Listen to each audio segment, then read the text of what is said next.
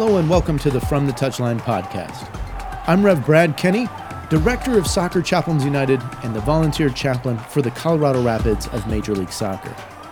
Well, we're changing things up for the next few weeks as we celebrate and commemorate the 2023 FIFA Women's World Cup taking place in Australia and New Zealand. We've got some different theme music and a little different format. Each week of the tournament, I'm going to read a different selection from our devotional book that we've just published. The devotional is entitled Five Women You Meet in Faith and Football. You can find it on Amazon in paperback or in ebook format in the Kindle store. So sit back, we begin this week's reading next.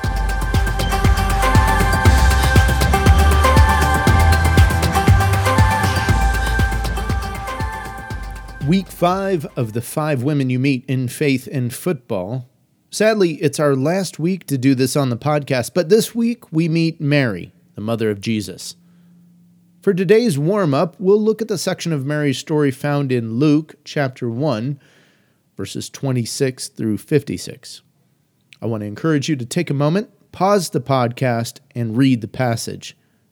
Either use the YouVersion Bible app, your own copy of a Bible, or listen to it audibly. Take a minute now to read through it let's get into a little bit of Rondo.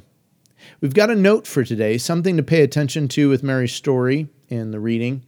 Uh, I'm going to read this special note, which comes on our match day page. Special notes, day one Mary is visited by the angel Gabriel. We understand from Scripture that Gabriel is one of three quote unquote archangels, i.e., a commander of angels. Uh, some people like to romanticize meeting angels, but if you notice in the Bible, angels usually have to begin their message with, Do not be afraid. So I think that should tell us something about Mary's encounter here with Gabriel. Okay, so in our field exercise, let me read the devotional reflection subtitled Mary the Receptive. Again, this is for day one. Mary the Receptive. Coaches, the good ones, love a footballer who is willing to learn, the one receptive to instruction, to correction, and coaching. Mary exemplifies a receptive spirit when she hears the news of her selection to bear Jesus into the world. She responds, May it be to me as you have said. Luke 1:38. Contrast Mary's response to Zacharias. He says, How can I be sure of this? I am an old man, and my wife is well along in years. That's Luke 1, verse 18. Mary sings, Zechariah has his mouth shut, literally, as a result. Who are you more like? Are you receptive and open, or more closed off in your belief? At first glance, we might feel like it's our right to question when things are strange or weird. Old people getting pregnant, though, is different than a girl who's never been with a man getting pregnant. Both question the angel's news, but Mary's question seems to be more of the how is this scientifically possible variety? Whereas Zechariah, a man and a priest, or pastor no less, just plainly doesn't believe it will happen.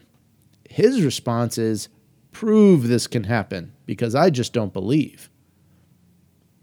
God still brings his plans to fruition, whether we are believing and receptive or we are skeptical and resistant. I find a similar feature at play in football. Every season, teams have a mix of those open and receptive and those who are resistant. Coaches must work to get as many members of the team as possible to buy into the vision, to receive the direction, and to strive together toward the ultimate goal. God desires a receptive person. Scripture is full with his invitation to us through Jesus. Let me read Matthew 10:40. Yet to all who received him, to those who believed in his name, he gave the right to become children of God. My friends, let us be receptive to him. All right, so our finishing drills for today, we're going to work through a couple reflection questions. The first one is this Take a minute to compare Zechariah and Mary.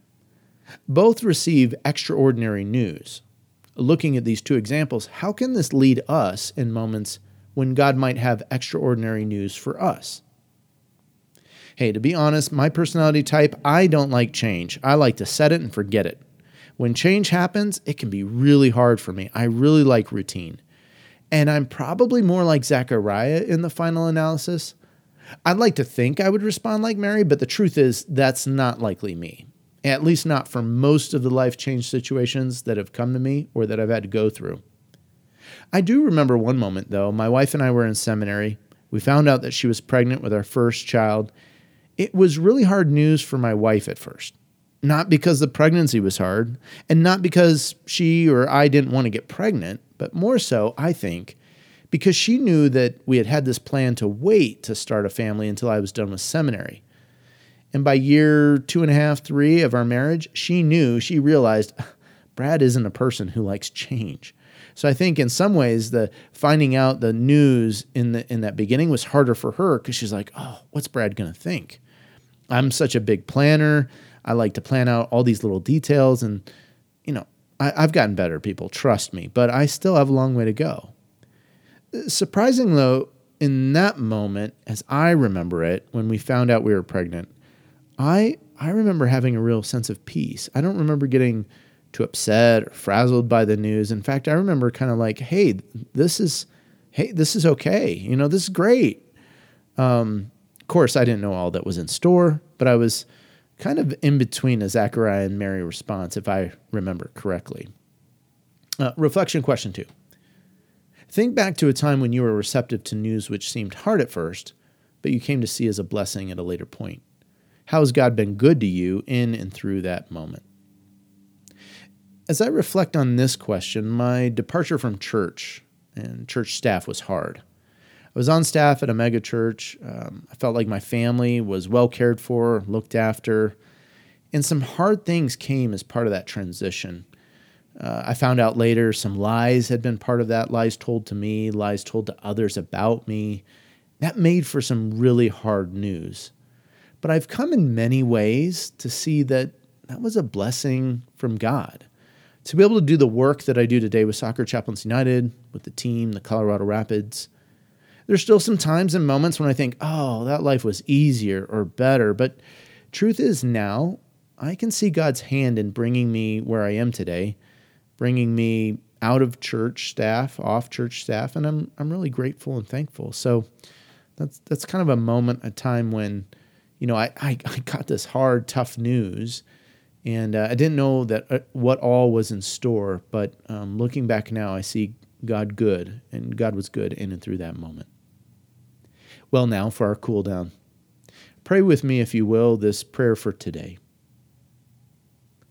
Even when I can't see, even when I don't understand the why or how, help me know you're working. Help me trust you.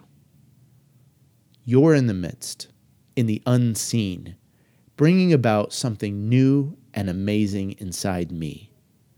Let it be, Lord. Amen. Thanks for listening today. Just to remind you, Five Women You Meet in Faith and Football is available now through Amazon. We'd love it if you give the book and this podcast a rating and a review. Well, I hope you'll join us again next week. This is Rev Brad coming to you from the touchline.